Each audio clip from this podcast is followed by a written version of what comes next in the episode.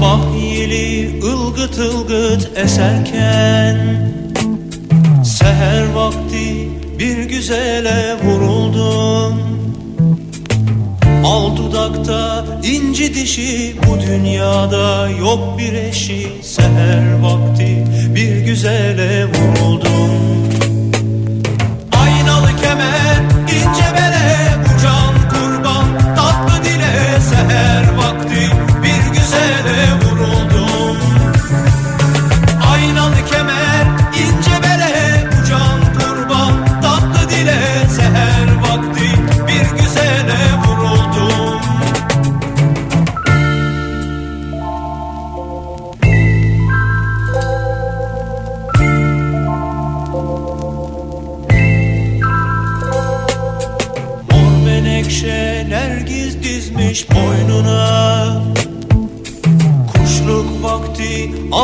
beni koynuna.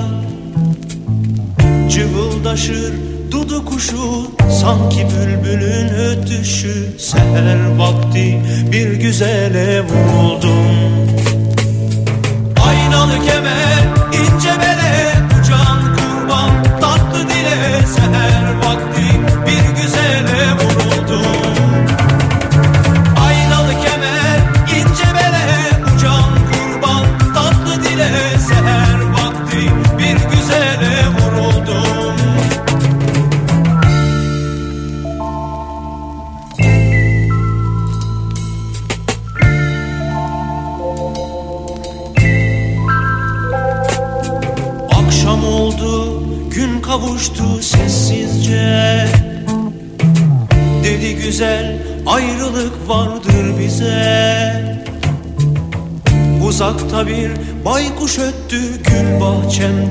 can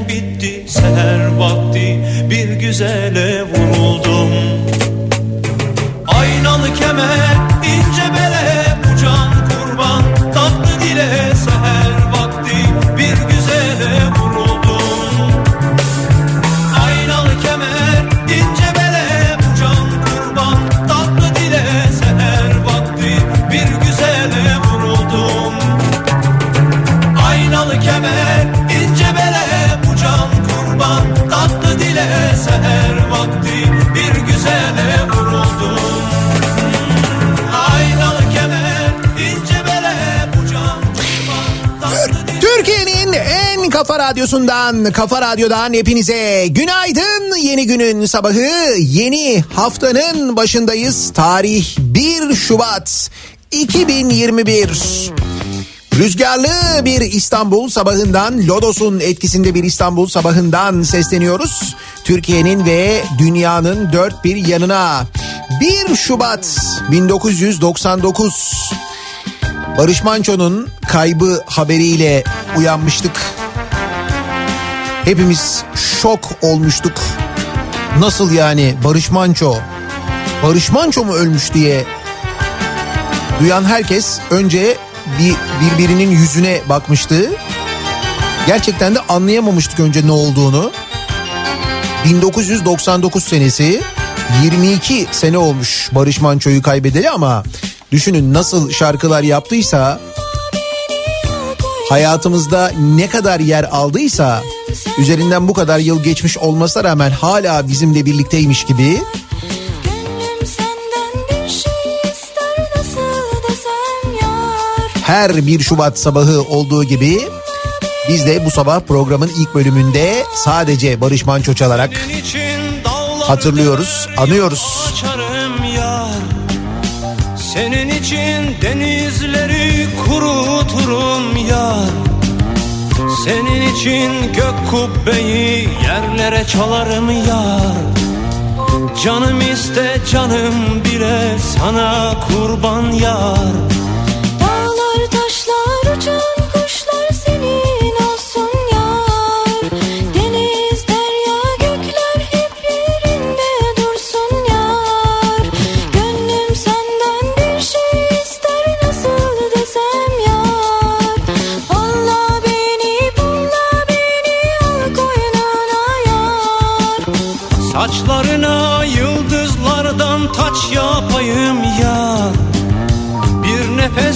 güneşleri söndüreyim yar. Çıra gibi uğrunda ben yanayım yar. Canım iste canım bile sana kurban yar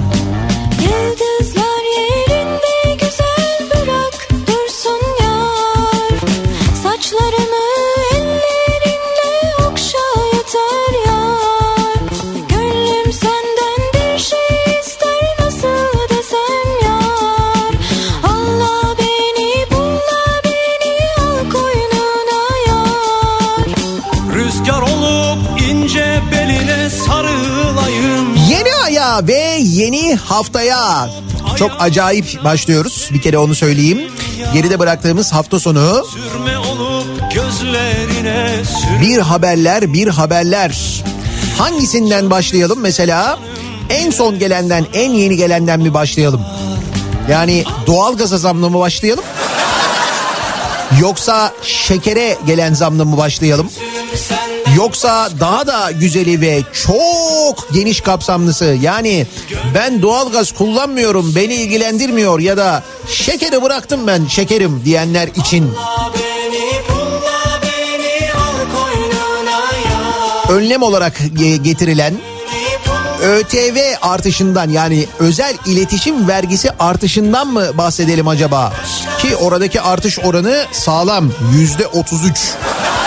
Güzel. Hangisi acaba? Daha doğrusu şöyle de düşünebiliriz belki. Ee, böyle fiyat artışları, böyle vergi artışlarıyla yeni bir aya başlarken, e, Şubat ayına başlarken acaba bu konuları değil de kim bilir başka hangi saçma sapan gündem konular gündemleri, gündem maddelerini konuşacağız acaba bu hafta? Hangi tartışmalar pompalanacak acaba? Hangi konular üzerine daha çok gidecek acaba Türk basınının yüzde doksanı? Bir araştırma var. O araştırmaya göre medyanın yüzde doksanının hükümete yakın olduğu net bir şekilde ortaya konulmuş. Hani biz böyle konuşuyoruz bazen afaki havuz medyası falan diyoruz ya işte o havuz medyası toplam medyanın yüzde doksanını bulmuş artık sevgili dinleyiciler. Sınır tanımayan gazeteciler örgütünün açıklamasına göre böyle bir durum varmış. Yüzde doksan. geçer Nazogil'in ayağına takar hal hal Biz yüzde on muyuz şimdi ya? Bayağı azınız yani. Medya olarak diyorum. Yoksa öteki türlü çoğunluğuz merak etme. Giderek de artıyoruz yani. Ayrıca o yüzde doksan var ya İnce nakış 5 dakikada değişir bütün işler. Yavru ceylan gibi kaçar Seke seke çaydan geçer Nazogil'in ayağına takar hal hal Bir bakışı canlar yakar Gülüşüne cihan değer Nazogil'in ayağına takar hal hal İstanbul'a 1985 kışı geri geliyor olabilir mi?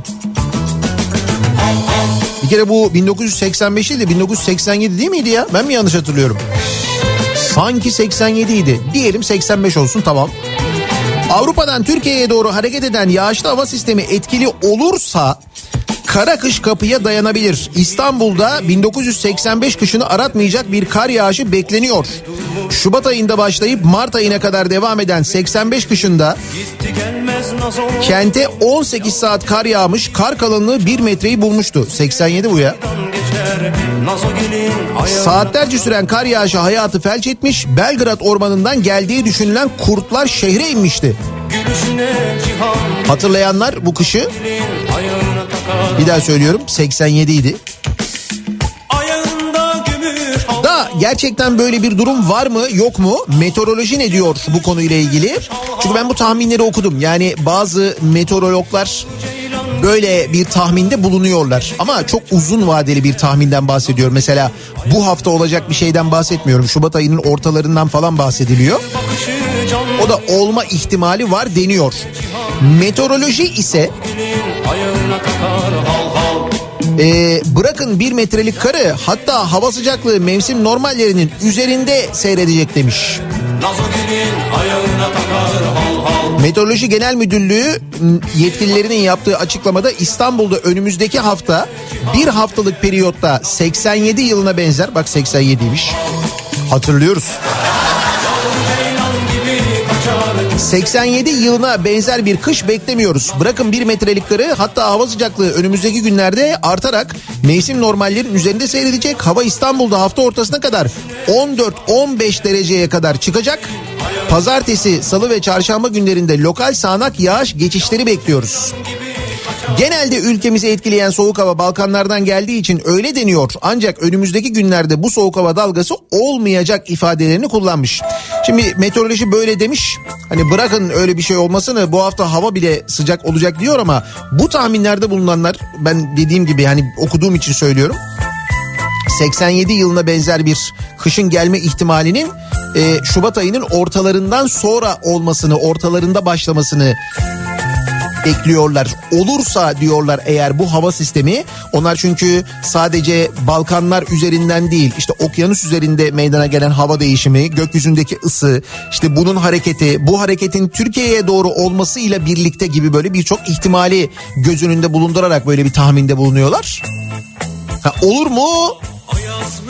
İşte onu ayın ortasında beraber görürüz. Ama bugünlere dair e, İstanbul için şiddetli rüzgar uyarısında da bulunmuş ayrıca meteoroloji onu da söyleyelim. Benim görüyorsun değil mi? Zaman akmıyor sanki saatler durmuş bugün sonsuz yalnızlığımda bir tek sen varsın bugün. Tabii bizim burada hava sıcaklıkları böyle 14-15 dereceye falan yükseliyor ancak doğuda kar yağışının çok etkili olduğunu biliyoruz ki bugünden itibaren orada da kar bitiyor fakat don ve buzlanma çok etkili olacak doğuda. Doğudan gelen bir görüntü var. Hafta sonu bilmiyorum gördünüz mü, izlediniz mi ya da fotoğraflarını gördünüz mü en azından. Şimdi e, sağlıkçılar aşılama yapıyorlar artık biliyorsunuz. Aşılama başladı. En son 75 yaş üstü e, aşılanıyor şu anda. Zannediyorum bu hafta herhalde 70 yaş üstü başlayacak. Ama şimdi tabii burada ne oluyor mesela? 88 yaşında örneğin biri var.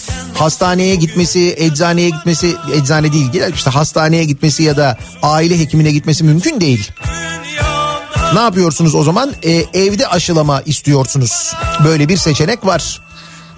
E-nabıza girdiğiniz zaman oradan randevu oluşturuyorsunuz.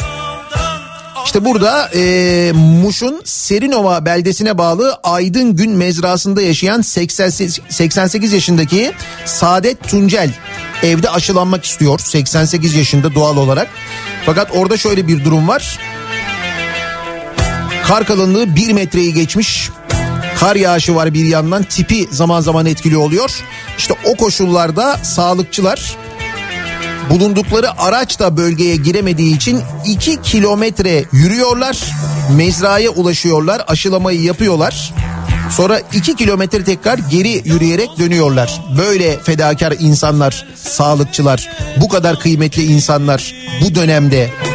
Yaz dostum selam almayana yiğit denir? Sonra ne yapıyoruz? Diyoruz ki vallahi hakları ödenmez.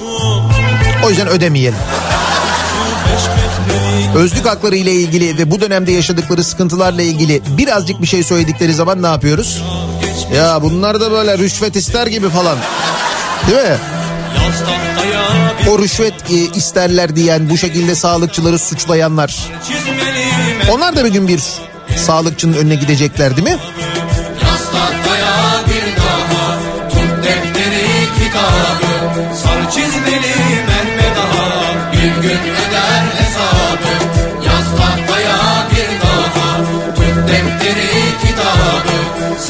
Çizmeli Mehmet Ağa bir gün öder hesabı.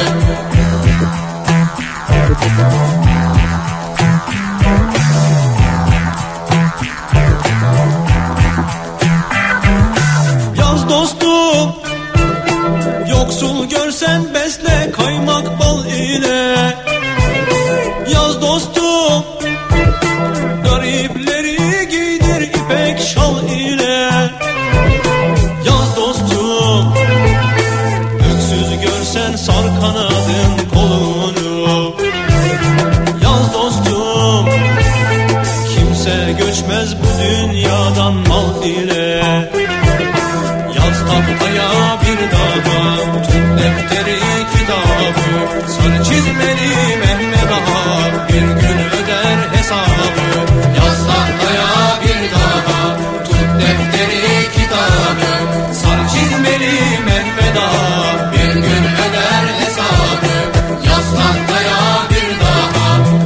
erken saat tartışmamızı bulduk. 85 mi 87 mi diye iki kez soğuk olmuş. 85 yılında e, da böyle bir soğuk olmuş. E, kurtların indiği yıl 1985'miş. Hatta e, Mert o haberi de bulmuş. Aç kurtlar Belgrad ormanından gelmiş. Yetkililer hayvanların günlerce aç kaldıkları için kente geldiklerini söylemişler. Su üstüne Kent merkezine uzak semtlerde oturanlar kurt tehlikesine karşı uyarılmış 1985 senesinde. Haklı Kent merkezine uzak semtler derken Sarıyer kastedilmiş. boşa koysan dolmaz dolusu alır mı? Ali Beyköy kastedilmiş mesela Bir daha 1985 senesi. Düşün Beylikdüzü geçmiyor. Ya mesela burada bir harita var orada semtler falan yazıyor. Büyük çekmece var, küçük çekmece var, avcılar var, Beylikdüzü yok. Daha yok yani.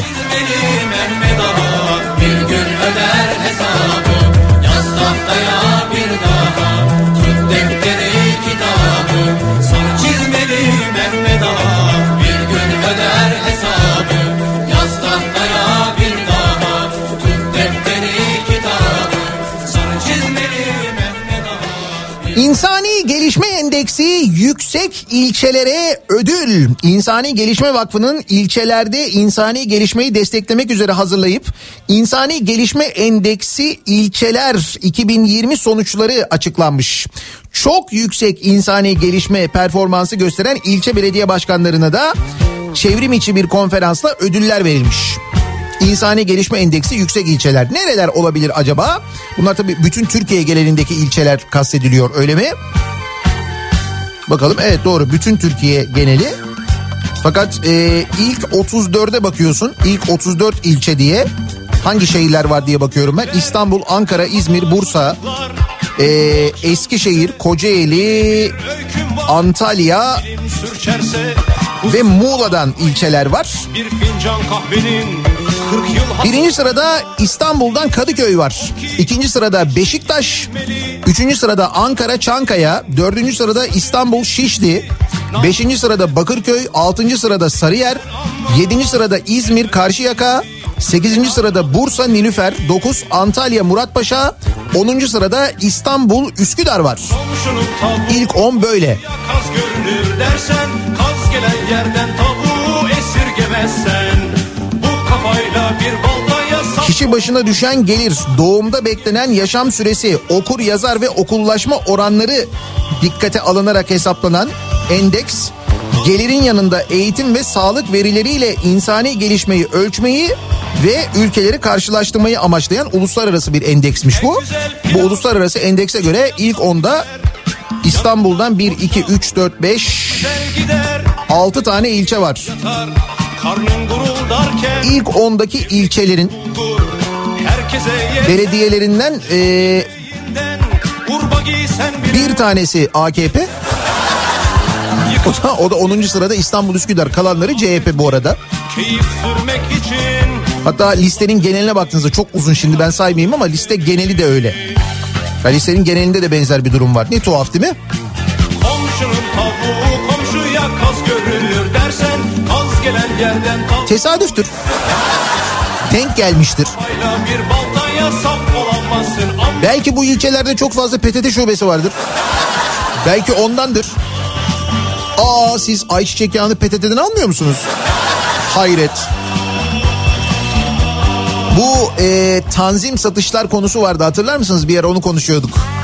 Ki bu hayat pahalılığının e, ve zamların fiyatların artmasının sebebi ve müsebbibi sorumlusu hiçbir zaman farkındaysanız hükümet olmuyor iktidar olmuyor. Yanlış tarım politikaları olmuyor. Memleketin kötü yönetilmesi olmuyor. İlla bir tane kabahatli bulunuyor. Bu sefer kabahatli kim? Esnaf. Tabii canım sizin yüzünüzdenmiş öyle diyorlar. Çözüm ne oluyor peki? Çözüm yine her zamanki gibi saçma sapan bir çözüm oluyor. Neymiş çözüm? Çözüm ilk seferinde şeydi e, tanzim satış noktaları e, kurulmuştu. Hatta onlarda çok uzun kuyruklar olunca denilmişti ki bunlar varlık kuyruğu yokluk kuyruğu değil. Tabii canım. Şimdi kuyruk görüntüsü olmasın diye PTT üzerinden satılacakmış. Ya bu PTT satışı konusuna dediğim gibi uzun uzun değineceğiz, konuşacağız ilerleyen dakikalarda. Ki oraya gelene kadar çok konu var zaten konuşacağımız. Ama hepsinden önce nasıl bir sabah trafiğiyle işe gidiyoruz? Hemen dönelim trafiğin durumuna bir bakalım göz atalım.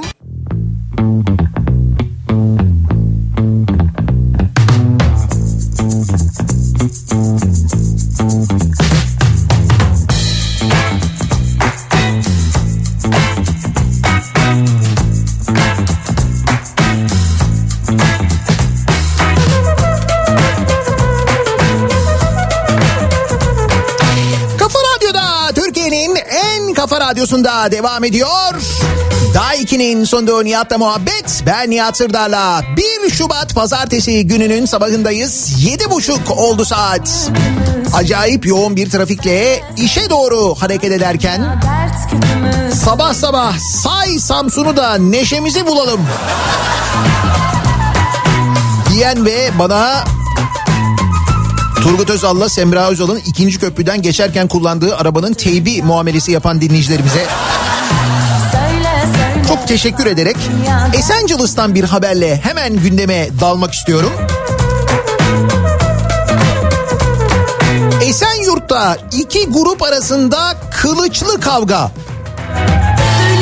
Kılıç Esenyurt'ta kılıçlı kavga. Ne bu? Diriliş Esenciles. Ne bu? İstanbul Esenyurt'ta iki grup arasında laf atma iddiasıyla çıkan kavgada pompalı tüfek ve kılıç kullanıldı. Biri kılıç darbesiyle olmak üzere iki kişinin yaralandığı kavgada araziye saklanan pompalı tüfek de bulundu. Oğlum Esenciles'ta neler oluyor ya? Kılıçlı kavga. Ne yapmışlar ondan sonra kılıç yarasını dağlamışlar mı? Öyle müdahale etmişlerdir herhalde değil mi? Hani madem madem böyle bir kavga şekli var. söyle söyle Fani dünya dert Evet Esenciles giderek öne çıkıyor farkındasınız değil mi? İstanbul'da. En son geçen hafta başında konuşuyorduk. Esenciles ve Fatih ilçelerine e, yabancı kaydı artık yapılmayacak diye. İş o noktaya gelmiş vaziyette yani. Boşalan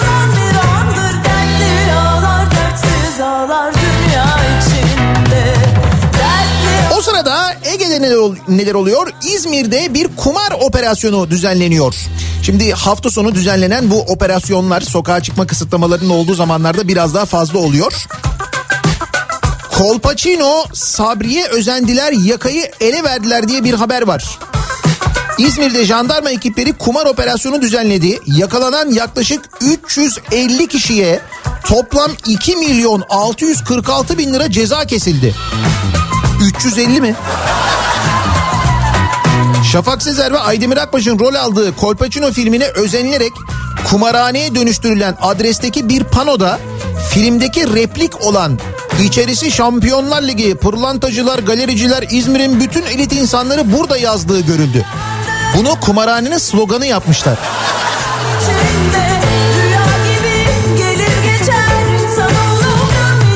Bornova ilçesinde bulunan geri kazanımcılar sanayi sitesinde bir depoda e, 52 kişi yakalanmış.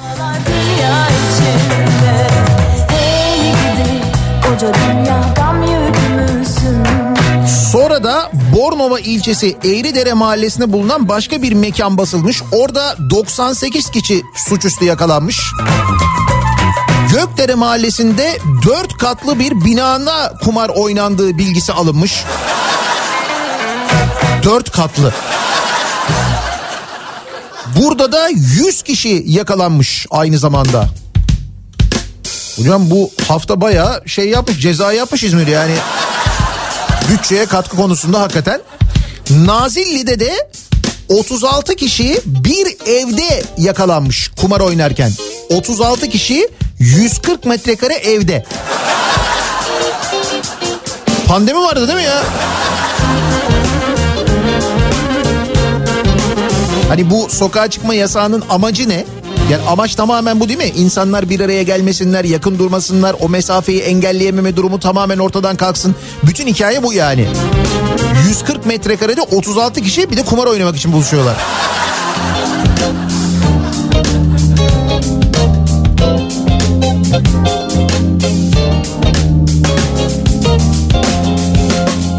Samanlıktan kaldıramadım samanı da sütü Sana kandım sütü Vuşu'dan haber yok mu diye merak edenler için. Aa lütfen olmaz mı? Sana Her hafta en az bir bazen iki ya da üç mutlaka bir haber oluyor. Ama bakıyoruz Gençlik ve Spor Bakanlığı Wushu Federasyonu ile ilgili bir şey yapıyor mu? Orada durum sıfır. Ama hadise çok. Şimdi en son bu Wushu Federasyonu ile ilgili haberler çok fazla olunca başörtümüze saldırıyorlar diye bir savunma yapmışlardı ya. Meğer o başörtü yasağına bu federasyonun başındaki adam evet e, oyu vermiş. Buyurun. Adı birçok usulsüzlüğe karışan Türkiye Wushu Federasyonu'nun başkan vekili Abdurrahman Akgüz'ün başörtüsü yasağına evet oyu verdiği ortaya çıkmış. 2012'de Avrupa Wushu Federasyonu'nun düzenlediği bir toplantıda müsabakalarda dini sembollerin yasaklanması kararı alınmış. Alınan kararı oy birliğiyle kabul edilirken karara evet oyu veren ülke federasyonları arasında Akgüz'ün başkan vekili olduğu Türkiye Wushu Federasyonu'nda bulunuyormuş. Bizim federasyon da evet demiş. Kararı onaylamasına rağmen Abdurrahman Akgüz 2014'te düzenlenen Avrupa Şampiyonası'nda kızı Elif Akgüz'ün türbanla yarışmasına izin verilmeyince turnuvadan çekilme kararı almış. 2012'de evet diyor, 2014'te böyle yapıyor. Türkiye Wushu Federasyonu Başkan Vekili daha sonra da başörtümüze izin vermediler sözleriyle konuyu medyaya taşımış. Avrupa Wushu Federasyonu kurala uymadığı gerekçesiyle Zeynep Akgüz'e 2 yıl men cezası verirken ülke basınında çıkan haberlere ilişkin dönemin spor bakanı Akif Çağatay Kılıç'a bir mektup göndermiş. Mektupta ülke medyasında çıkan haberler yalanlanırken alınan karara Akgüz'ün de evet oyu verdiği hatırlatılmış. Mektupta ayrıca bak o dönemin spor bakanına gönderiyorlar bu mektubu. Akgüz hakkında kızı Elif Akgüz'ün şampiyon olması için rüşvet verdiği iddiasıyla soruşturma başlatıldığı açıklanmış. Bir de böyle bir rüşvet olayı vardı değil mi? Lan ne federasyonmuş arkadaş. Sana kandım sütü Gel estikçe gelir yarın kokusu da sütü Sana kandım Hemen İstanbul'a dönüyoruz. İstanbul'a Kasımpaşa'ya dönüyoruz. Ki Kasımpaşa'da yeni bir şey değil bu. Daha önce de olmuştu. Oradaki bir tarihi kışla yıkılmıştı hatırlayacaksınız. Hani böyle vakti geldiği zaman ecdat işte ta- okuyamıyoruz. Ecdadımızın mezar taşlarını şunlar bunlar böyle sahip çıkıyoruz falan deniyor ya. Bakınız e, şimdi ne oluyor İstanbul'da? İstanbul Kasımpaşa'da Osmanlı Padişahı Sultan Abdülaziz tarafından yaptırılan tarihi Divanhane Kapısı Karakolu'nda kompresörlü hiltiyle restorasyon çalışması yapıldığı ortaya çıkmış. Hiltiyle. Artık e, restorasyonda o kadar uzman olduk ki hiltiyle yapabiliyoruz. O derece yani. Şimdi bu hilti ile bu yapılan e, restorasyon restorasyon değil aslında amaç belli ki yıkmak. Bu gündeme gelince İstanbul Büyükşehir Belediyesi de bunu konuyu gündeme getirince bu çalışma durduruluyor.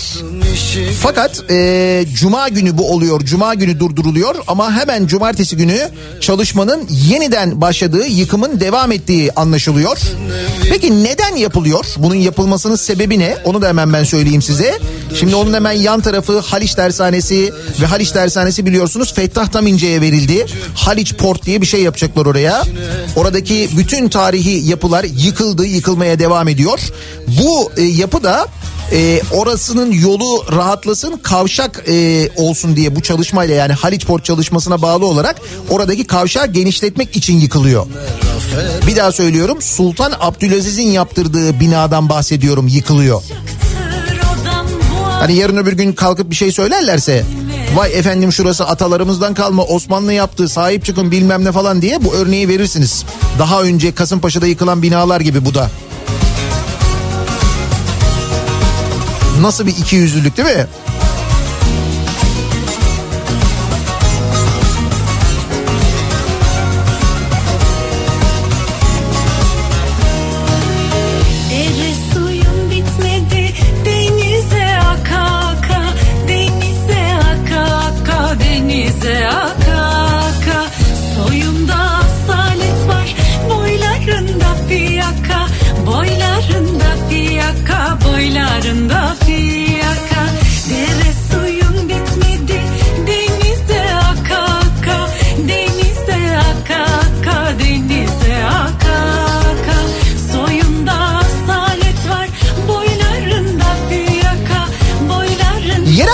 Hatırlayalım üzerinden iki sene geçti değil mi?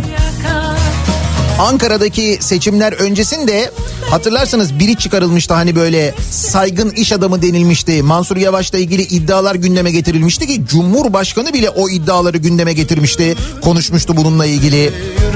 Hatırladınız mı o tipi? İşte o tip şu anda cezaevindeymiş sevgili dinleyiciler. 31 Mart yerel seçimleri dönemi boyunca Ankara Büyükşehir Belediye Başkanı Mansur Yavaş'a karalama kampanyasının baş aktörü olan iktidara yakın medya tarafından saygın iş adamı olarak nitelendirilen Necmettin Keskin hakkında Ankara Cumhuriyet Başsavcılığı tarafından geçtiğimiz yıl yakalama kararı çıkarılmıştı. Kesinleşmiş hapis cezaları bulunan Necmettin Keskin kısa süre önce Ankara'da yakalanarak cezaevine konulmuş.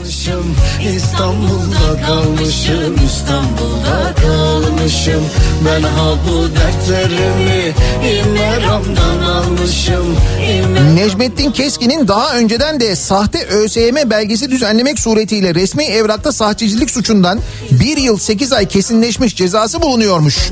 Keskin ayrıca çocuklara ilişkin müstehcen görüntü bulundurmaktan 3 yıl ceza almış. Ve bu saygın iş adamıyla Mansur Yavaş'a e, eleştiri getirmişlerdi o dönem hatırlarsınız. Onun söyledikleriyle yani saygın iş adamı diye konuk almışlardı A Haber'e falan değil mi? Ve işte bu gerçeklerin ortaya çıkmak gibi kötü bir huyu vardır derler ya öyle bir söz vardır. Öyle oluyor. Ha, hatırlayan hatırlıyor, hatırlamayan hatırlamıyor, ilgilenen ilgileniyor.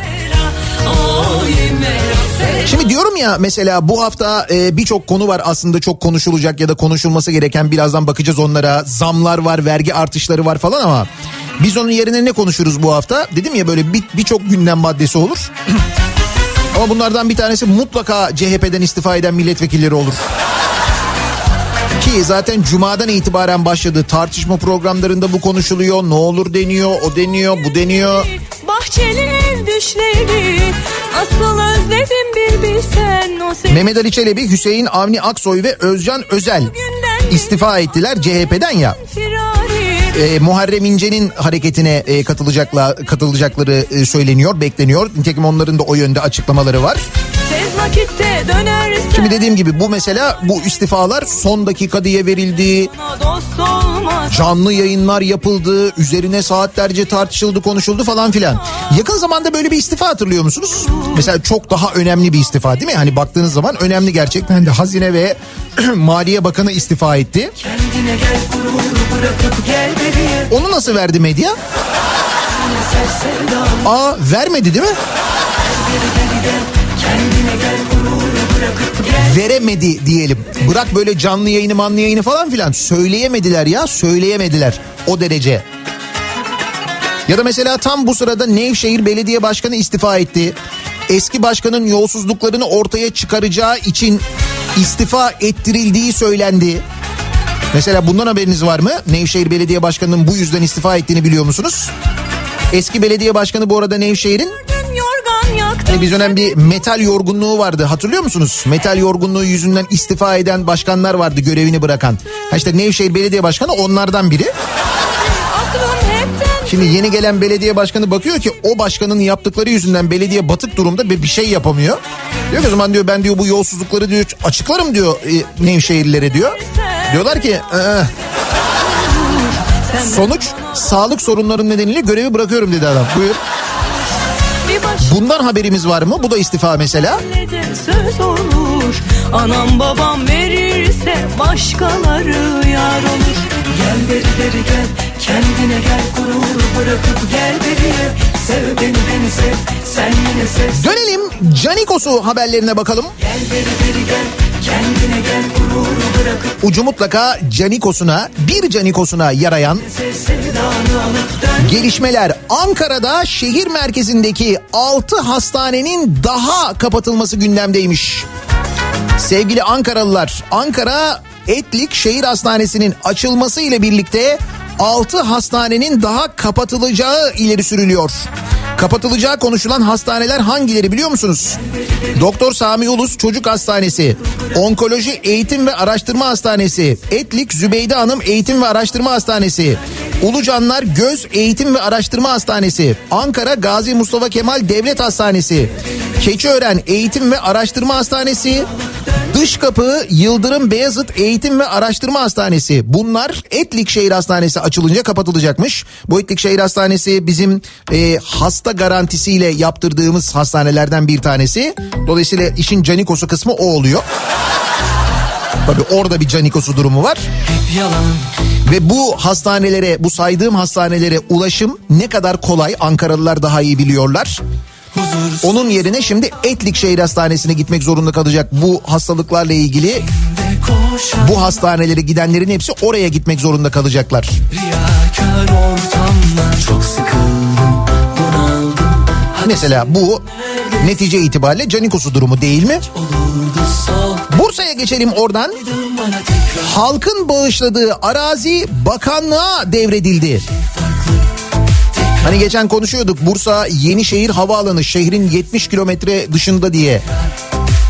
Bir de Bursa'nın içinde bir havaalanı var. Eskiden oraya uçak seferleri oluyordu İstanbul-Bursa arasında. İşte orada e, bulunan ve zamanında Bursa halkının imece usulüyle para toplayarak Türk Silahlı Kuvvetleri'ne kazandırdığı 1400 dönümlük havaalanı arazisinin 750 dönümünün Çevre ve Şehircilik Bakanlığı'na devredildiğini açıklamış Bursa Belediye Başkanı. Yunus Eli Havalimanı diye geçiyordu orası. İşte Yunus Eli Havalimanı bölgesi var ya ha işte o bölge Çevre ve Şehircilik Bakanlığı'na devredilmiş. Demiş ki belediye başkanı Yunuseli arazisinden şu an Bursalılar yararlanamıyorlar. Biz oranın bahçeleriyle yeşil alanlarıyla Bursa'ya kazandırılmasını istiyoruz demiş. Şimdi bilin bakalım o e, Yunuseli arazisine ne olacak? Bahçeler, parklar, yeşil alanlar öyle mi? Tamam bunu unutmayalım takip edelim. Bakalım oraya neler yapılacak. Hep yalan Çevre ve Şehircilik Bakanlığı'nın onayıyla hatta belediye şey bile diyebilir orada. Biz onay vermedik ama bakanlık verdi. Oranın mesela en az yarısı imara açılır mı? En az yarısı. Hep yalan Dolan Riyakar ortamlar Çok sıkıldım Bunaldım Hadi söyle neredesin Bana şimdi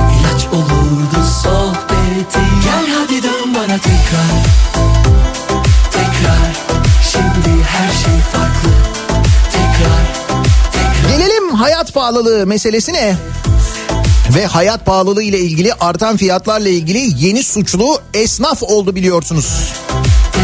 Evet daha önce e, mesela soğanın fiyatı arttığında e, soğan üreticisi hatta soğan üreticisine terörist denmişti hatırlıyor musunuz? Tabii canım. Hatta soğan üreticileri o durumu hatırlatıyorlar ve soruyorlar. Diyorlar ki bize zamanında terörist demiştiniz.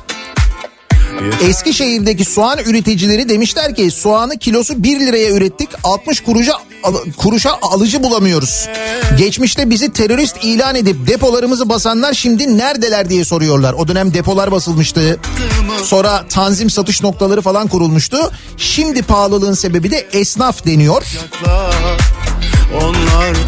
Peki esnaf bu duruma ne diyor?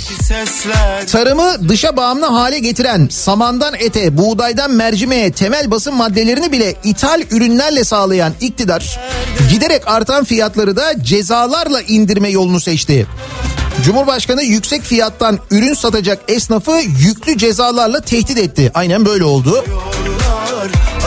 Kayseri'de bir AVM'de 40 bin liralık kira borcunu ödeyemediği için 500 bin liralık malına el konulan Aysun Bıyık ödeyemiyorum arkadaş ödeyemiyorum diye isyan etmiş. Antalyalı domates üreticileri ise ürünlerine zararına alınıp 3 kat fazla fiyata satılmasına tepkili. Yani mesele şu aracı meselesi yine kaderde yazılanı üretici meselesi değil ya da esnaf meselesi değil. Aracı meselesi aslına bakarsanız. Ama bizim geldiğimiz nokta o kadar fena bir nokta ki gerçekten de. insanlar eşyalarını satmaya başlamış vaziyetteler. İkinci el eşya satan dükkanlarda öyle bir hareketlilik var ki gerçekten de. Artık evlerindeki eşyalarını işte faturalarını ödeyebilmek için kiralarını ödeyebilmek için insanlar bunları satmaya başladılar. Öyle haberler geliyor. İkinci el satış yapan işte mesela Zeytinburnu'nda Sefaköy'de birçok yerde var spotçular çarşıları vardır. Oralarda böyle bir durum var manzara bu. durduk yere ağlatacaklar Onlar Ve tam da hal böyleyken zaten geçinmek çok zorken bakınız hafta sonu gelen haber özel iletişim vergisine zam haberi geldi. Cumhurbaşkanı kararıyla yayınlandı. 1999 yılındaki Marmara depreminin ardından geçici olarak getirilen 2003 yılında AKP hükümeti tarafından kalıcı hale getirilen özel iletişim vergisi. Bu özel iletişim vergisi deprem vergisi aslında biliyorsunuz. Deprem sonrası getirilen geçici denilen geçici vergi denilen o zaman ismi oydu. Sonra 2003 yılında bu arkadaşların kalıcı hale getirdiği vergiden bahsediyoruz. Yüzde yedi buçuk alınıyordu özel iletişim vergisi. Neden alınıyor özel iletişim vergisi? Mesela internet kullanıyorsunuz, onun için ödüyorsunuz. Cep telefonu kullanıyorsunuz, onun için ödüyorsunuz özel iletişim vergisi. Özellikle de cep telefonunda epey bir para teşkil ediyor bu. Seni soruyorlar İşte o oran yüzde yedi buçuktan yüzde ona yükseltildi sevgili dinleyiciler. Resmi gazetede yayınlandı. Özel iletişim vergisi geliri 21 yılda 72 milyar liraya ulaşmış. Yani 21 yıldır özel iletişim vergisi diye bizden 72 milyar lira toplanmış.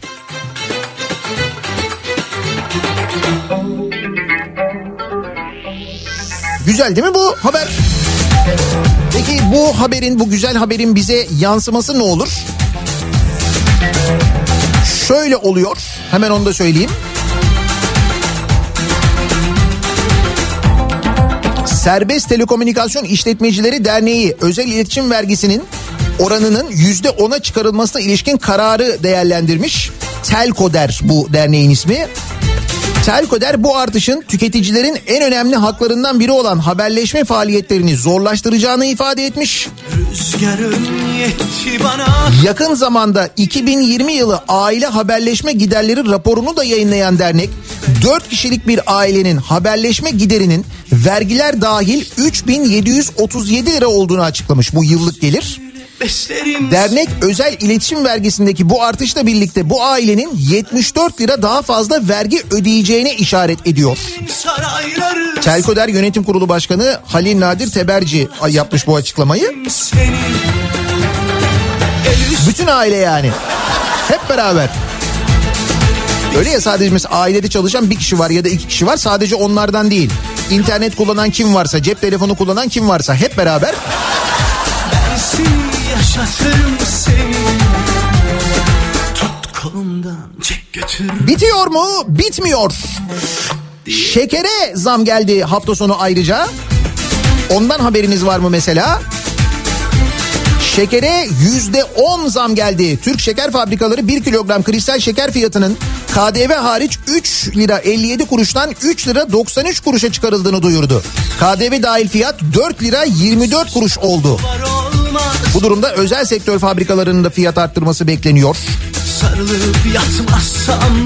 Peki biz bunlara önlem olarak ne yapıyoruz? Dünya Mesela e, hafta sonu toplantı düzenlenmiş. Ekonominin içinde bulunduğu sorunlar geniş kapsamlı çözüm adımlarını gerektirirken tam kadro toplanan ekonomi yönetimi bakkal, pazarcı yumurtaya zam yapmasın önlemlerini konuşmuş. Sarayları Ne güzel değil mi? Bakkal, pazarcı yumurtaya zam yapmasın. Ama mesela müteahhitlere kur farkı zammını yapalım. Aman onların ödemesini sakın geciktirmeyelim. Mücbir durum demeyelim. Sokağa çıkma yasağı koyuyoruz. Köprüden kimse geçmiyor. Bu bile ödemeyi geciktirmek için bahane olmasın. Onlarınkini ödeyelim. Yaşatırım Döviz ne kadar arttıysa o kadar onların fiyatını artıralım. Ama yumurtaya zam olmasın. İçine çek beni O yumurtayı yumurtlayan tavuğun yemine zam oluyor mu? Oluyor değil mi? Ama yumurtaya zam olmasın. Sen mi veriyorsun peki yemi o yumurta üreticisine? Onu da sen vermiyorsun değil mi? diye içine çek beni Peki çözüm ne? Geçen sefer tanzim satış noktaları kurulmuştu ama o tanzim satış noktalarında çok kuyruklar olmuştu. Sonra o kuyruklar eleştirilince bu kez denilmişti ki bunlar varlık kuyruğu varlık. Biz de o dönem soruyorduk marul var mı falan diye de. Hay bir türlü marul bulamıyorduk. O marul da bir türlü gelmemişti. Şimdi PTT satacakmış e, ucuz ürün. Bu kez çözüm olarak o bulunmuş. Krize karşı çözüm. Ayçiçek yağını PTT satacak. Posta o zaman PTT olmuyor. Posta maske yağ oluyor. PMY gibi bir şey oluyor. Maskeyi de bir ara PTT satıyordu değil mi? Kriz buhrana dönüştü. Hayat pahalılığından salgına her alanda sorunlar kronikleşirken iktidarın tek politikası göstermelik önlemler. E tabi böyle canım.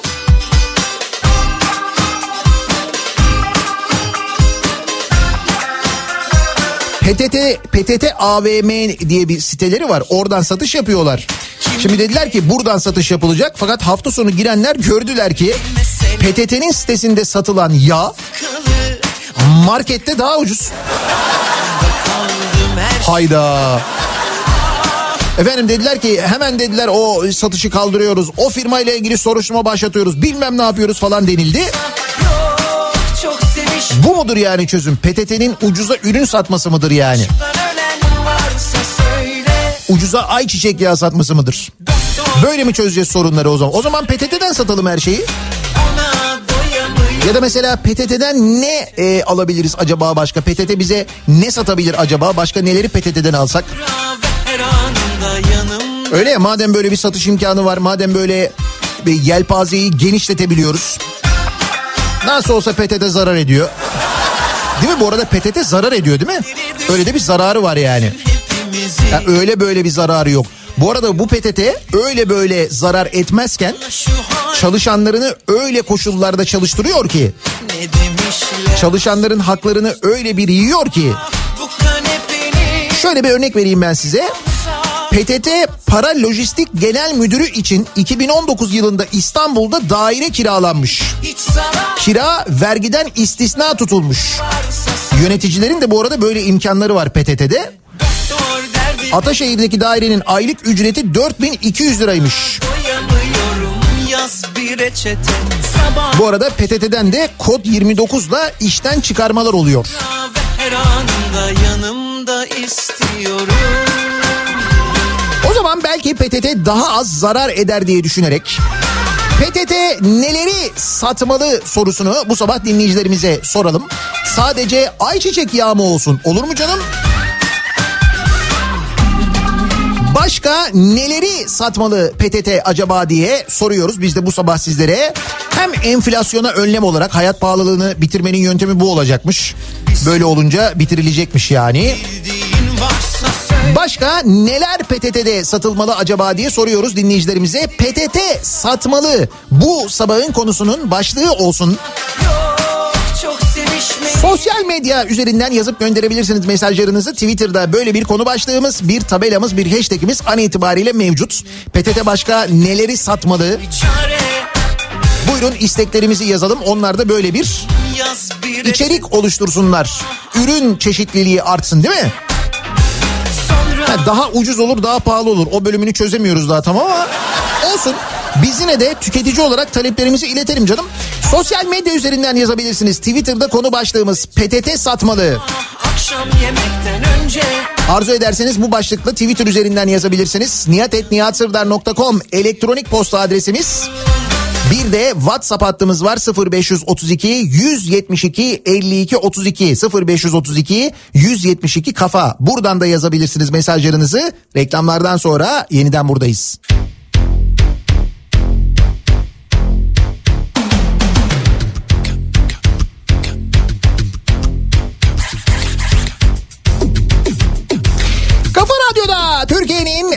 Kafa radyosunda devam ediyor.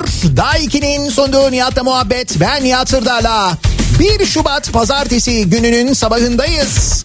Barış Manço'nun ölüm yıl dönümünde Barış Manço'nun her dönemi anlatan en güzel şarkılarından ki bence bu dönemi çok daha net anlatan şarkılarından bir tanesiyle programımızın bu bölümüne başlarken İstanbul'da havanın şu anda yeni yeni aydınlandığını ve gökyüzündeki bulutlara vuran güneş ışığının inanılmaz bir kızıllık yarattığını görüyoruz. Çok acayip bir manzara var gökyüzünde İstanbul'da görebiliyorsanız eğer. Yıllar önce gurbete gitti Süleyman Çok acayip bir ekonomimiz var bu arada.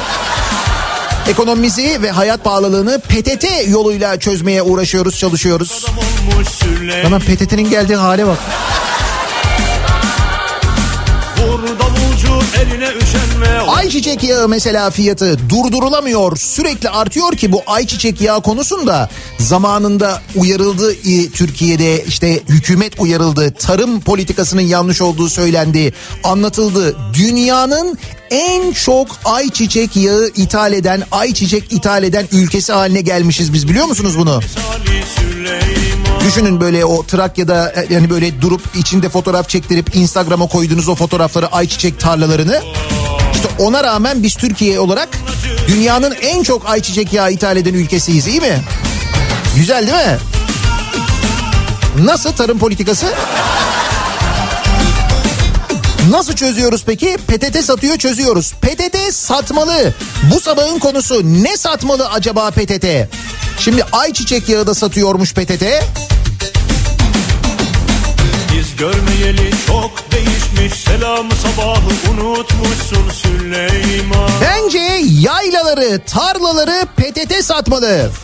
Nasıl olsa hepsi imara açıldı. Resmi gazetede yayınlandı. Ya o konuyu da konuşacaktık da onu artık yarına bıraktım ben çünkü bir sürü konu var. Hafta sonu sağlam gündem yaptı da. çal zurna Yarına ayırdığım Canikos haberleri var. Yarın onlara bakarız ki yarına ayrıca bugünden haberler eklenecek tabii. Olsun gördün PTT hiçbir şey satmasın fiyatları piyasadan daha yüksek oluyor.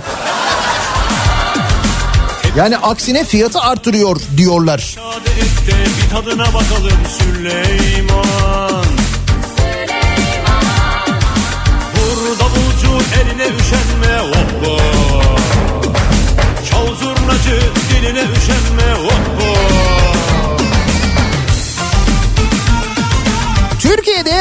sayısı çok fazla. O zaman bu araçların bakımı için PTT motor yağı ve polen hava yağ filtresi satsın.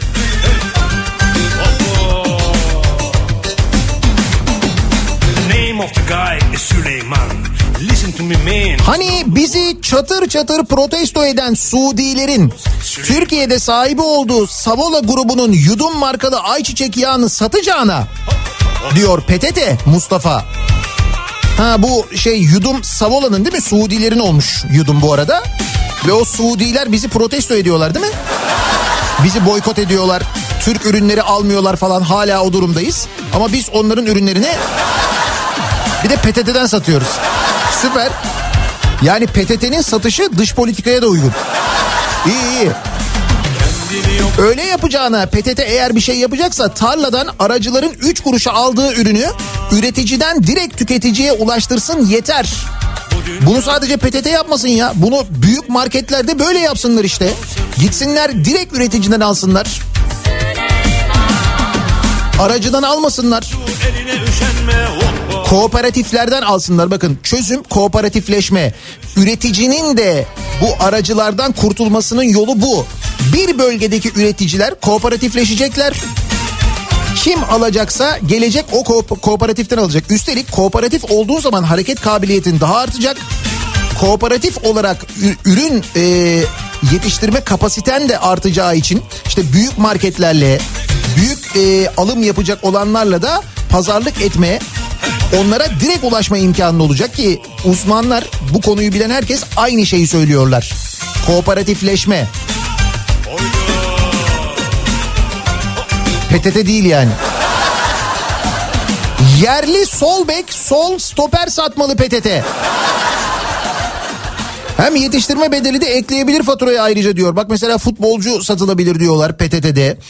Ee, başka mesela e, tekel ürünlerinden bahsediliyor. Bunlar diyorlar PTT'den satılamaz mı? Daha uygun fiyatlı böylelikle sahte içkiye insanlar yönelmezler. Hem PTT eliyle satılacağı için güvenli. O yönde acayip talep var. Alkollü içecek PTT'den satılsın diyorsunuz yani öyle mi? Bunlar daha henüz uyanamayanlar. Yeni haftanın başladığını idrak edemeyenler zamlardan haberi olmayan adrenalin vücutlarına yayılmamış olanlar.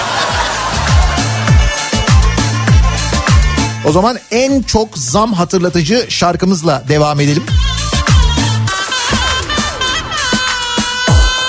Hafta sonu özel iletişim vergisine bir zam geldi. Yüzde yedi buçuktan yüzde ona çıktı. Bu yüzde otuz üçten fazla zam manasına geliyor. Sağlam zam yani. Gibi sucuk pastırma salam Şekere yüzde on zam geldi. Dün gece doğalgaza yüzde bir zam geldi. Oldu olurum O zaman ne yapıyoruz? Aman şimdi ıspanak olsa paramız olsun bakarız yavrum. içine de kırsak altı yumurta. Beceremeyiz ya. Altı yumurta. Yok ya. Altı yumurta. Batarız yavrum. Yenirim her gün çorba makarna Ay sonu olsun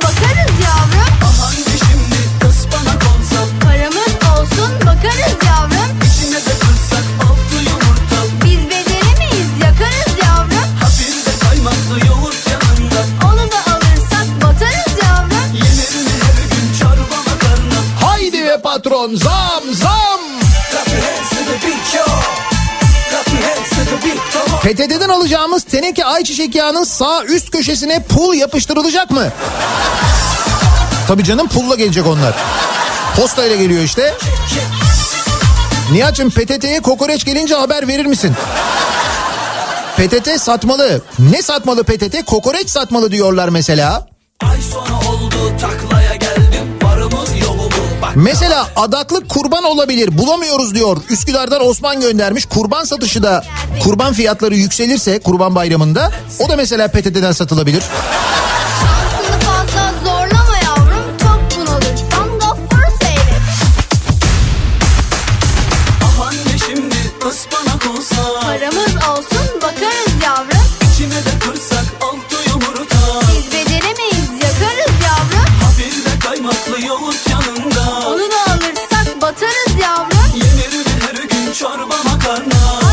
Elektriği, doğalgazı PTT satsın. Ama Ankara'da suyu mümkünse satmasın. Biz Ankara'daki su fiyatından memnunuz diyor Ankara'dan Sami. Diploma PTT'den satılsın. Heh, nasılsa diploması olan işsiz diploması olmayan yönetici olmayan yönetici doğru. Mesela sahte diplomalar var değil mi? Sahte diploma siteleri kuruyorlar. Böyle sitelerde insanları dolandırıyorlar. Diplomayı da göndermiyorlar. Rica ediyoruz sahte diplomayı PTT satsın. Hiç olmazsa diploma gelsin. Bu mağduriyetin önüne de PTT yoluyla geçebiliriz.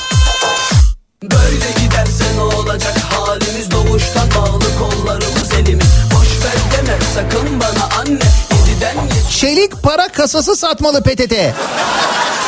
Bazı belediyelerimizde özel yapım altınları koyacak yer bulamıyoruz sıkıntı oluyor diyor Özdemir. Özdemir Samsun'dan.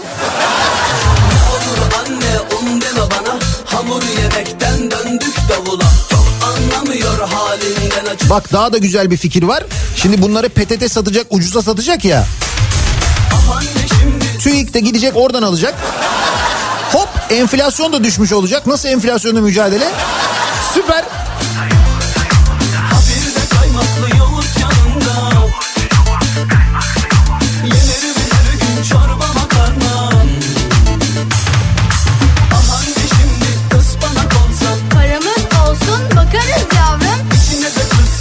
Abi sabah sabah karşıma çıktı fiyata bak nasıl yükselmiş.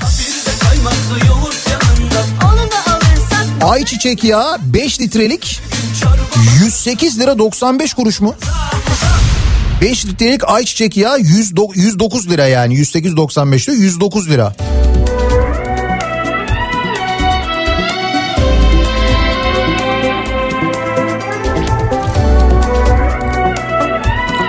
PTT bir şeyler satmayı bırakıp önce kendi işi olan kargo dağıtımını yapsın.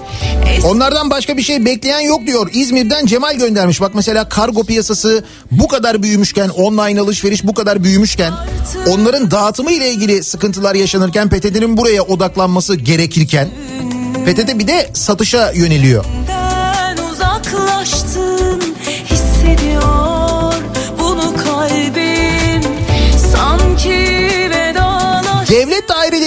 Alman markalı Volkswagen Audi otomobilleri PTT satsın. Serdar Bey de hepsini opsiyonlasın. Biliyorsunuz e, makam aracı olarak e, Volkswagen grubu araçların kullanılması kullanılmamasını istiyor. Hükümet Volkswagen fabrika açmaktan vazgeçti ya o yüzden böyle bir tavır var. Dolayısıyla o A8 Long'lar, Passat'lar, Masat'lar falan bak şimdi onların fiyatı düşer mesela. Onların hepsi çıkarsa eğer satılırsa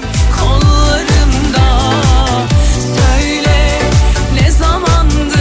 başka biri var hayatında ne zamandır uyanıyorsun bir zaman ki benim kollarımda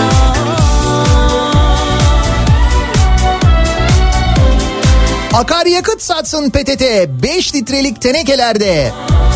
PTT satmalı. PTT neyi satmalı? Havalar çok soğudu. Yün, içlik ve olası yağmura karşı şemsiye satmalı. PTT kenevir satmalı diye bir e, öneri gelmiş. Abdurrahman Dilipak hemen alır. O hemen sipariş verir. Kendini Katar'a satmasın da. Mesela olacağına bak ne olur.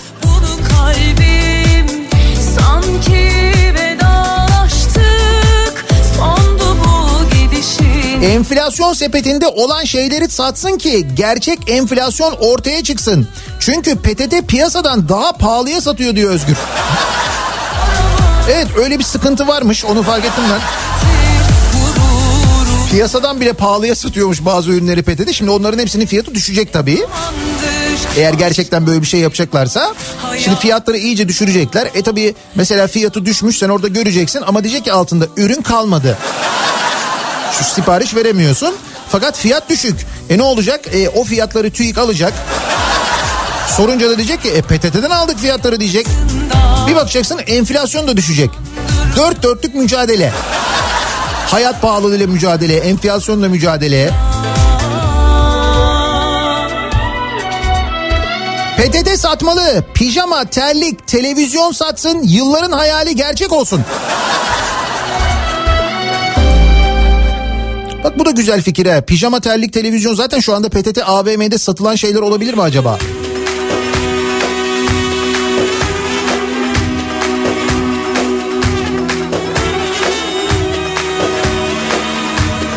Bence PTT bilgisayar da satmalı diyor Burak. Alamıyoruz çok pahalı.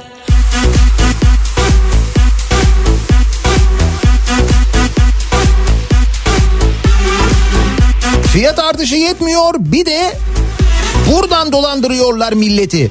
Ya dünden beri bir görüntü dolaşıyor da eee, bir bu şey ucuz marketlerden bir tanesinde satılan eee, toz şeker. Bu toz şekerin 5 kilogram net miktar 5000 gram yazıyor üstünde poşetin yani net 5 kilo olması lazım.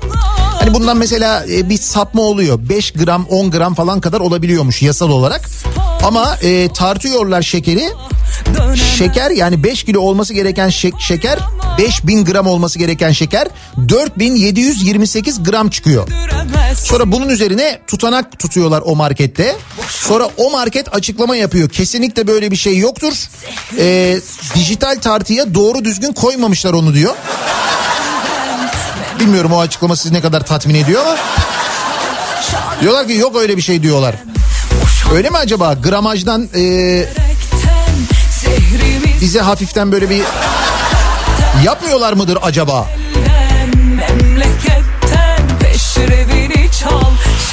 Lale soğanı satsın PTT. Hani reklam arası falan. Ha değil mi? O e, Cumhuriyete reklam arası diyen bir tane milletvekili vardı. O milletvekili İstanbul Belediyesi'nde lale satıyordu. Lale soğanı satıyordu. Ne oldu? Satamıyor değil mi artık? O zaman o satamadıkları lale soğanları da PTT'den satabilir. Doğru güzel fikir. Her PTT'nin önünde manav reyonu kurulsun. Halkımıza ucuz meyve sebze satılsın. Ha. Güzel. Sadece internet üzerinden değil, şeyden de satılsın yani. Direkt böyle PTT'lerde de satılsın. PTT'nin önüne tezgah kurulsun. Mesela, değil mi?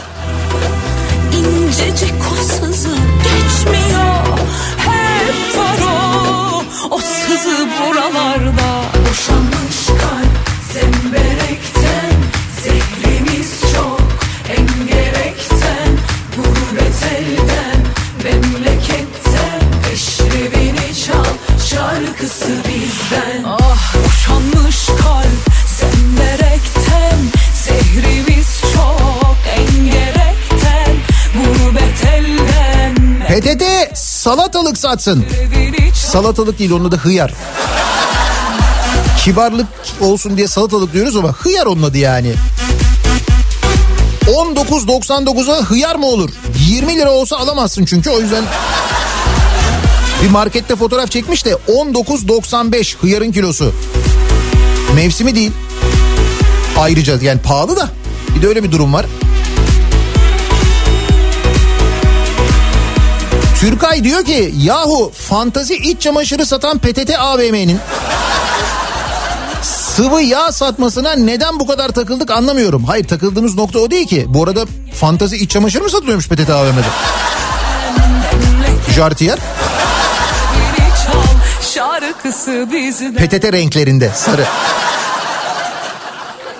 Öyle mi bak ben onu bilmiyordum yani PTT AVM'yi biliyorum fakat PTT AVM'de böyle bir şey satıldığını ben bilmiyordum. Sıvı yağ satılması meselesi değil bu e, s- sıvı yağın ucuza satılacağı bütün piyasadan ucuza satılacağı halkımızın buradan ucuz ürün alabileceği. Çünkü hükümete göre bu fiyatları arttıran esnaf bu işin kabahatlisi esnaf. Esnaf fiyatları yükseltiyor. Mesela ayçiçeği yağının fiyatı artmıyor aslında. Esnaf arttırıyor yani. Kabahatli olan esnaf yani. İşte o kabahatli esnafa cezayı nasıl vereceğiz? PTT'den ucuza satacağız öyle vereceğiz. Hakikaten iç çamaşırı var mıymış ya?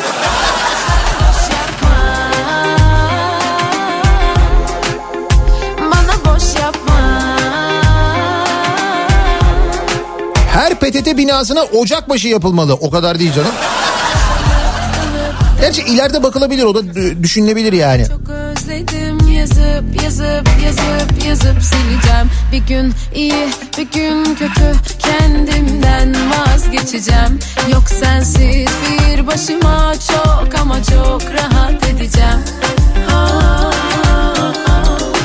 Diğer illeri bilmem ama Adana PTT şubeleri kapı önüne mangal koyup kebap satmalı. Bak gördün mü? Talep var yani. PTT'den büyük talep var. Ne oldu hayat? Seni de mi üzdü Herkes gittiği yere döndü. O malum ayın on dördü. Ne çiçek ister canım ne pasta. Ben sana zaten hastayım hasta. Gideceksin ya ilk fırsatta. Yürümez Tarım Bakanlığı'nın aracıyı ortadan kaldırmak için kurduğu DİTAP dijital tarım platformu var. Çiftçi ürününü resimleyip ekliyor. Oradan bütün Türkiye'ye satabiliyor. PTT yerine oradan satılsa bari ne satılacaksa. Değil mi? PTT değil de burası olsa. Yani Tarım Bakanlığı madem böyle bir şey yapmak istiyor. Hazır böyle bir altyapı da kurmuş. Direkt çiftçinin satışına imkan tanıyacak böyle bir yer kursa. Tarım Bakanlığı bunu yapsa yani. PTT değil de rahat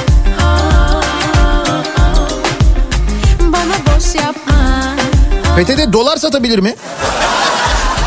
diye soruyor Kutlu daha ucuza.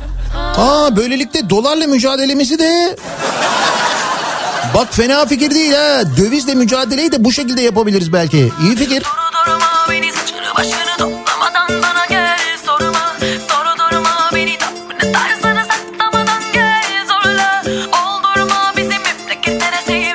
Ejder meyvesi talebi var. PTT satmalı. Pazartesi, cumartesi yanımda yoksun iyi mi böylesi Aklım almıyor geldiğin yer neresi Hamsi satsın PTT diyenler var. Malum e, hamsi e, avlanması şu anda yasak. Siz bir güne uyanamaz oldum bittim özüme 5 kavanoz bal PTT güvencesiyle. Ne dolandırdılar milleti bu bal hikayesiyle zamanında ya. Yakin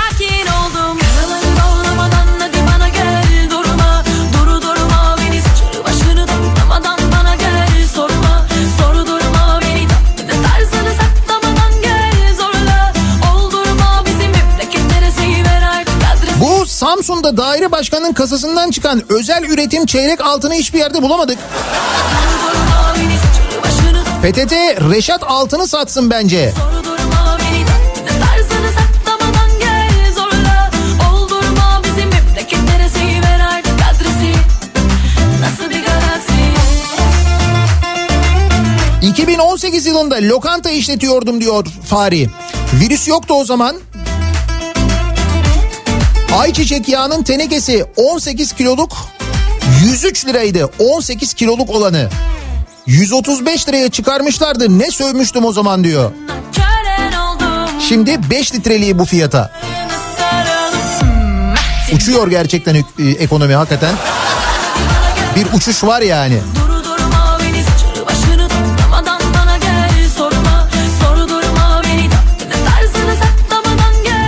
Doğalgaza yüzde bir, internet vergisine yüzde otuz üç zam geldiğinden haberi yok galiba. Sayın Cumhurbaşkanı'nın yoksa fırçayı basardı diyor Metin. Evet doğalgazı da PTT satsın. Ama özel iletişim vergisini nasıl satacak onu çözemeyiz ya. O çok zor yani.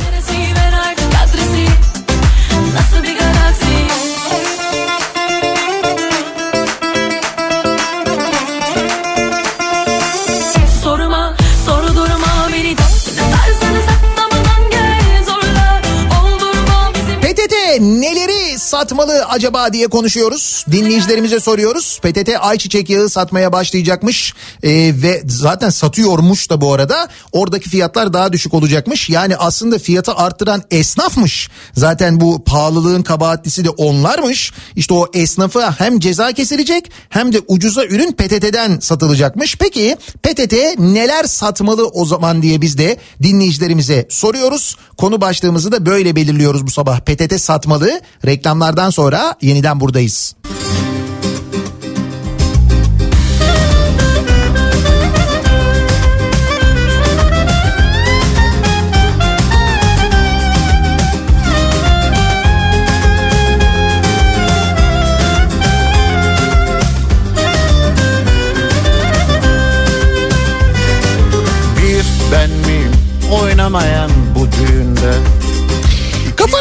Türkiye'nin en kafa radyosunda devam ediyor.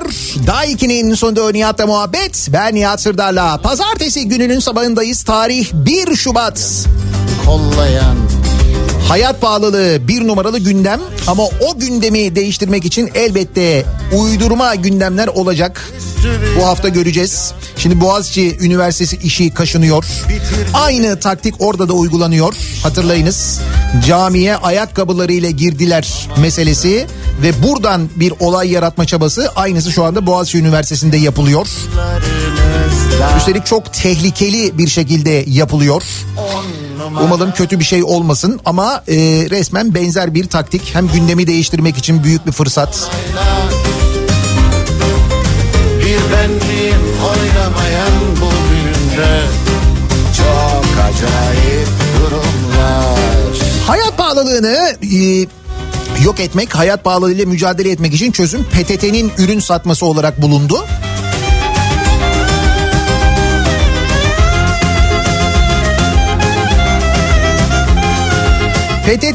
F-35 satsın. Parasını ödeyip Amerika'dan alamamıştık da. Bir ben miyim E ne oluyor? F, e, 35'ler F-35'ler gelmeyince Türkiye'den F-16 hamlesi diye bir haber var. Üç kuruş F-16'yı kimden alıyoruz? dört Dur bakalım neler olacak. Şimdi bir de Biden meselesi var değil mi? Beş karış suratla çıkan karşınıza Ne kadar Omo varsa, Tursil varsa, ne kadar Persil varsa PTT satmalı. Ki bir takım müteahhitler vaadini yerine getiriyorsa parti liderleri de bu şekilde sözlerini tutmalı diyor Şakir. Bir parti liderinin böyle bir sözü vardı değil mi? Ne kadar OMA varsa, ne kadar Tursil varsa, ne kadar Persil varsa onları alacağız. Toptan bir temizlik yapacaktık. Öyle bir şey vardı hatırlarsanız. Bir benliğim oynamayan bu düğünde Çok acayip Bence PTT harflerine uygun ürünleri satmalı. Böylece levhasını değiştirme gereği de olmaz. Patates, televizyon, tahıl ürünleri. Ama o zaman yağ satamıyoruz olmuyor ki. Çok acayip durumlar On numara olaylar Çok acayip durumlar Bence bir şeyler satma konusunda PTT çok başarılı olacaktır göreceksiniz. 2019 yılı Ekim ayı alışveriş kataloğu kalmış çekmecemde. Hafta sonu onu buldum. Ne kadarmış mesela bak ayçiçek yağı 5 litrelik yo 4 litrelik düzeltiyorum. Ayçiçek yağı 31 lira 50 kuruşmuş 2019'un Ekim ayında. Bak şu halime Şu anda 5 litreliği 100 liraya e, dayanmış vaziyette değil mi? Sana gönül verdim diye Maya ve unları PTT satmalı diyor fırıncı bir dinleyicimiz göndermiş. Maya ve unları PTT satmalı. Niye? Çünkü diyor bir koli maya 74 liradan 110 liraya çıktı. Un fiyatları geçen hafta 10 lira birden arttı. 160 lirayı geçti. E şimdi fırıncının zam yapması da yasak olduğuna göre ekmeği de PTT satmalı. Evet. Buyurun mesela bunun çözümünü nasıl bulacağız? Fırıncı soruyor işte diyor ki maya diyor 74'ten 110 liraya çıktı diyor. Un arttı diyor. E ben zam yapamıyorum ne olacak diyor. Hemen ceza kesilsin bu fırıncı arkadaşa. Hemen. Hele bir bak şu hal Covid-19 aşısı satsın PTT diyor Filiz. Zaten millet BİM'e gelecek geldi geliyor diyordu. Ya o da şaka diye başladı. Ona gerçekten inananlar olmuş. BİM açıklama yapmak zorunda kaldı biliyorsun satılmıyor diye.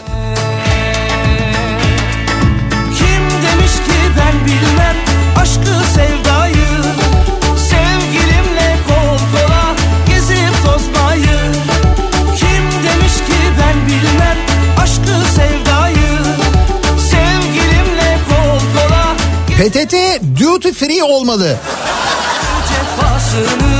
Valla o yönde çok talep geliyor. PTT onu da satsın diye ama bilmiyorum olur mu acaba? PTT gübre satsın önerisi var. Gübrede zam yüzde sekseni aşmış bu arada. Şimdi esnaf suçlanıyor e, falan ya. Bak mesela çiftçinin durumuna bak. E, üre gübresi min tonu Yalan dünya 1.650 iken Ocak 2020'de 3 olmuş. 3000 olmuş. Yüzde 82 artış. Sülfat gübrenin eee tonunda yüzde 74 fiyat artışı olmuş. DAP gübresi yüzde 84. Taban gübresi yüzde 53.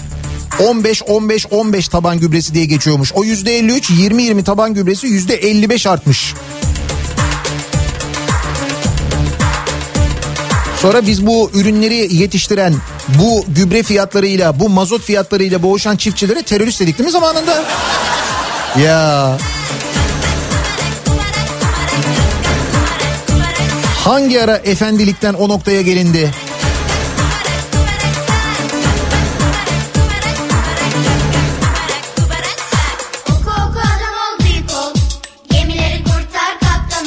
PTT ikinci el araç satmalı. Fiyatlar uçtu gitti. Evet ikinci el araç satışı ile ilgili fiyatlar da belki bu şekilde içe, geri çekilir. PTT hiç satamıyorsa şimdi devletimizin elinde olan ve bundan sonra kullanılması makbul olmayan Passat'ları, Audi'leri satsın. Ne güzel işte devletin değil mi zaten? devletin arabalarını biz e, Volkswagen arabası kullanmayacağız, Volkswagen grup arabası kullanmayacağız demedik mi? Geçen hafta konuştuk işte. E şimdi ne olacak o makam arabaları? O makam arabaları galerilerde satılacağına PTT'de satılsın. Nasıl fikir?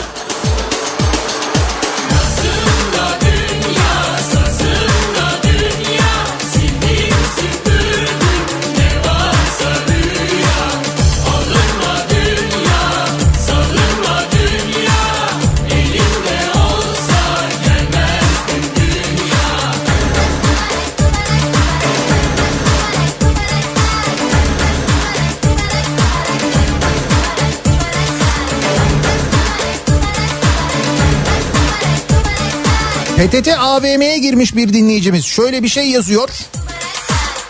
Diyor ki ayçiçek yağı kategorisinde bulunan ürünlerde yasal düzenleme gereği kredi kartlarına taksit seçeneği kaldırılmıştır. Sepetinizdeki diğer ürünleri ayrı bir sipariş oluşturarak taksitli satın alabilirsiniz. Ayçiçek yağına taksit yok PTT'de. İyi mi? 5 litrelik ayçiçek yağı 81.99 artı 8 lira 24 kuruşta kargo ücreti var. Dünya, dünya, dünya, şekerim dünya, dünya, dünya, kiberim dünya. Geçen yıl 4 lira olan avokado bu sene 10 lira oldu. Avokadoyu da PTT satmalı.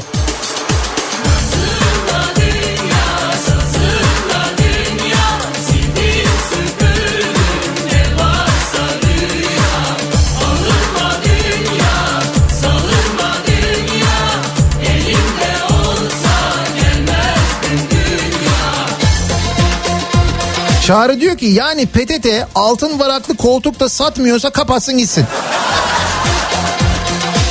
Bence de böyle bir kategori oluşturulabilir. Altın varak kategorisi. Altın varaklı koltuk olur. Altın varaklı kalorifer peteği olur. Altın varaklı klozet olur. Olur yani. Ama mutlaka bir kategori olarak oluşturulmalı katılıyorum.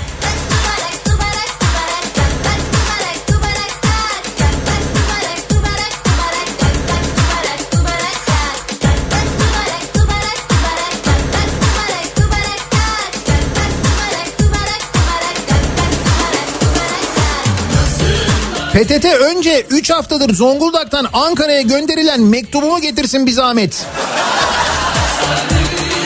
Zonguldak'tan Ankara'ya mektup gönderildi 3 haftadır gelmedi mi size? Şu ara biraz yoğunuz. Halbuki yağ isteseydiniz hemen.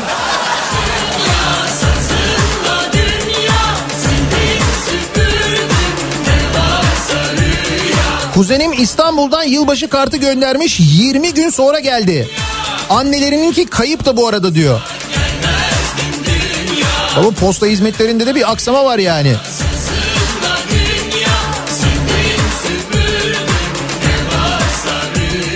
PTT marul satmalı marul kumbara paramı onun için ayırmıştım.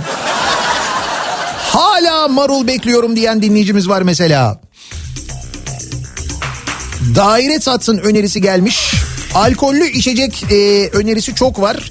E, özellikle sahte içkiden insanlar hayatını kaybederken PTT toplu alım yapıp daha ucuza satabilir diyorlar. Bir de PTT güvenli yani. Değil mi?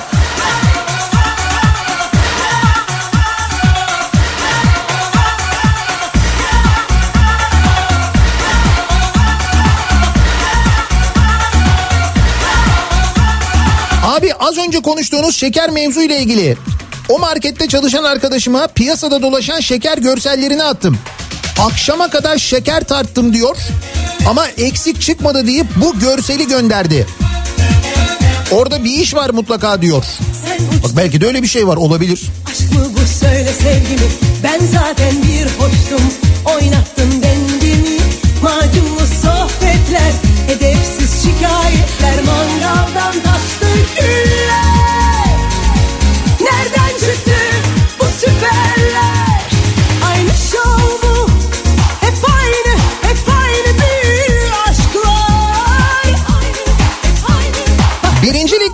futbolcuları PTT satsın.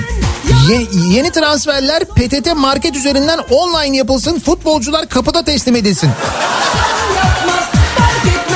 Onun ismi hala PTT birincilik mi ya? Bu arada PTT bir de oraya sponsor değil mi? Şov yapma şov yapma fark etmez anladık seni her yerde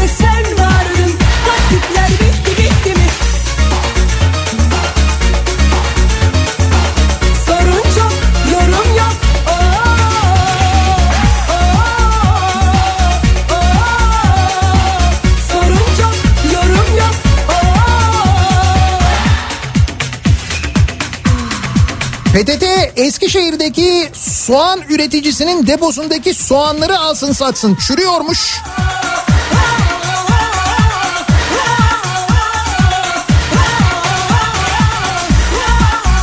PTT AVM'deki güncel fiyatlar. 5 litrelik ayçiçek yağı bir markada 78 lira 90 kuruş. Bir başka markada 77 lira 90 kuruş. Oo bir dakika kargo bedava kampanyası da var. Şimdi görüntü alıp göndermiş dinleyicimiz. Ben zaten bir hoştum Oynattın dengemi Macunlu sohbetler Hedefsiz şikayetler PTT perakende toptan tüketim. Nereden çıktı İsim hakkı bana ait yalnız diyor Osman. Buldum ben bunu diyor.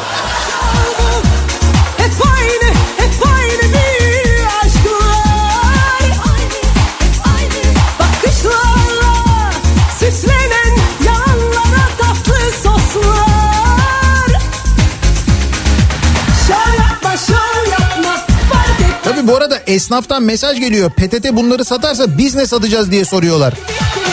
Siz kabahatlisiniz, cezalısınız. Ha. En son sizin başınıza patladı kabak. Esnafın başına patladı. Esnaf destek beklerken fırça yedi değil mi? Ya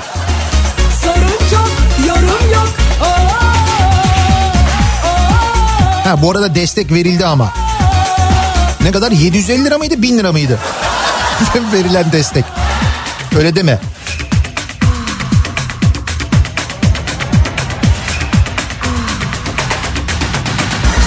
Abi Samsun'daki kasayı söyler misin tekrar? Söylediğinde ben mi atladım? Kaçırdın anam be. 7.45 kasasını kaçırdın sen onu. Artık yarın aynı saatte. İnşallah.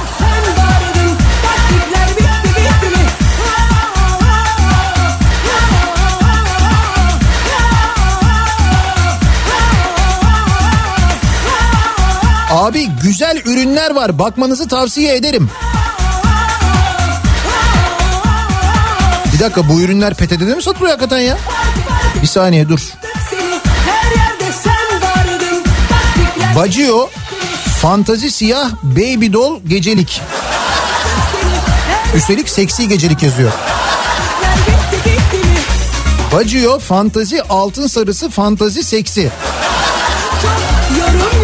Oo. Üstelik kargo bedava. PTT'ye bak ya. Tamam abi PTT yağ satar ben sana söyleyeyim. Yağ satar, bal satar. Ustanın vefat etmesine hiç gerek yok. Usta da alır. Hiç sorun yok. Vay vay vay PTT neler satıyormuş meğer ya. Marka da Baggio.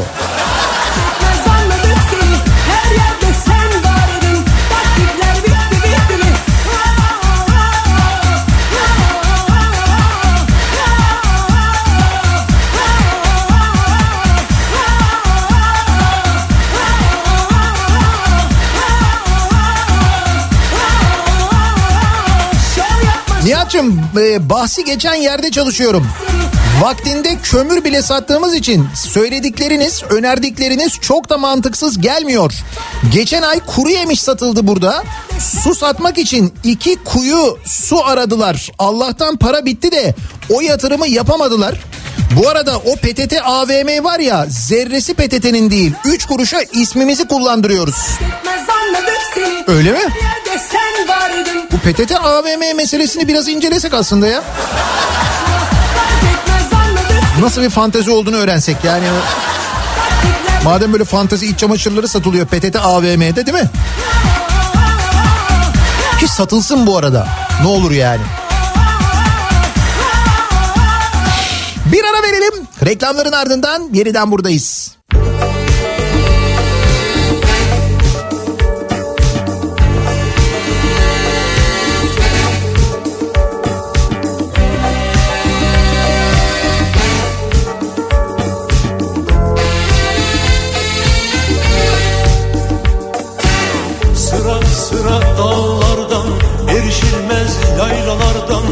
Uçmaz kervan geçmez bilinmez bin bir yoldan gel dediğinde gelmedim mi?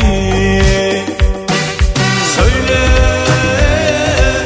gelmedim mi? Söyle gelmedim mi? Aman hele hele sultan zalim zalim sultan söyle söyle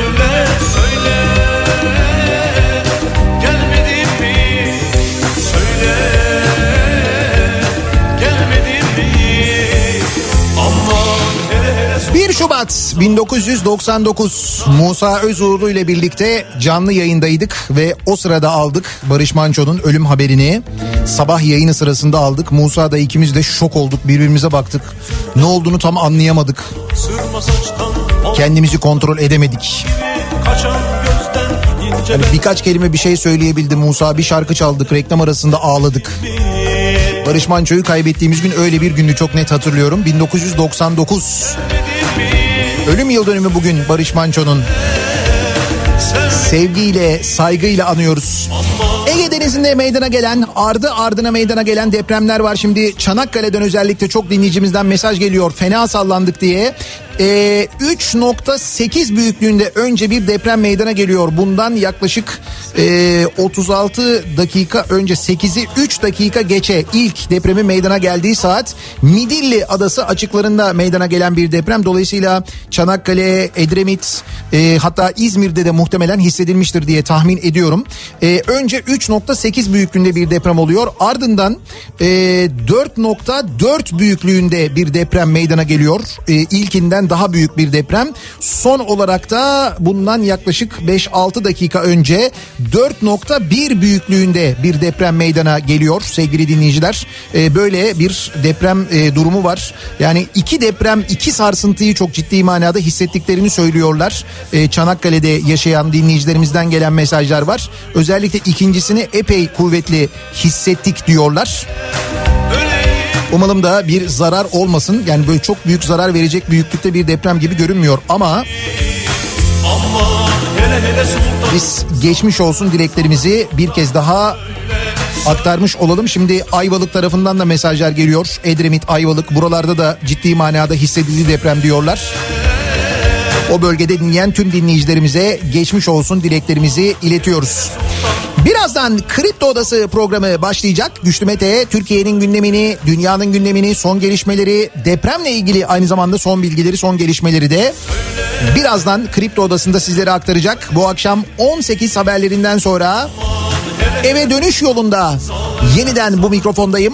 söyle söyle söyle Tekrar görüşünceye dek sağlıklı bir gün, sağlıklı bir hafta geçirmenizi diliyorum. Hoşçakalın.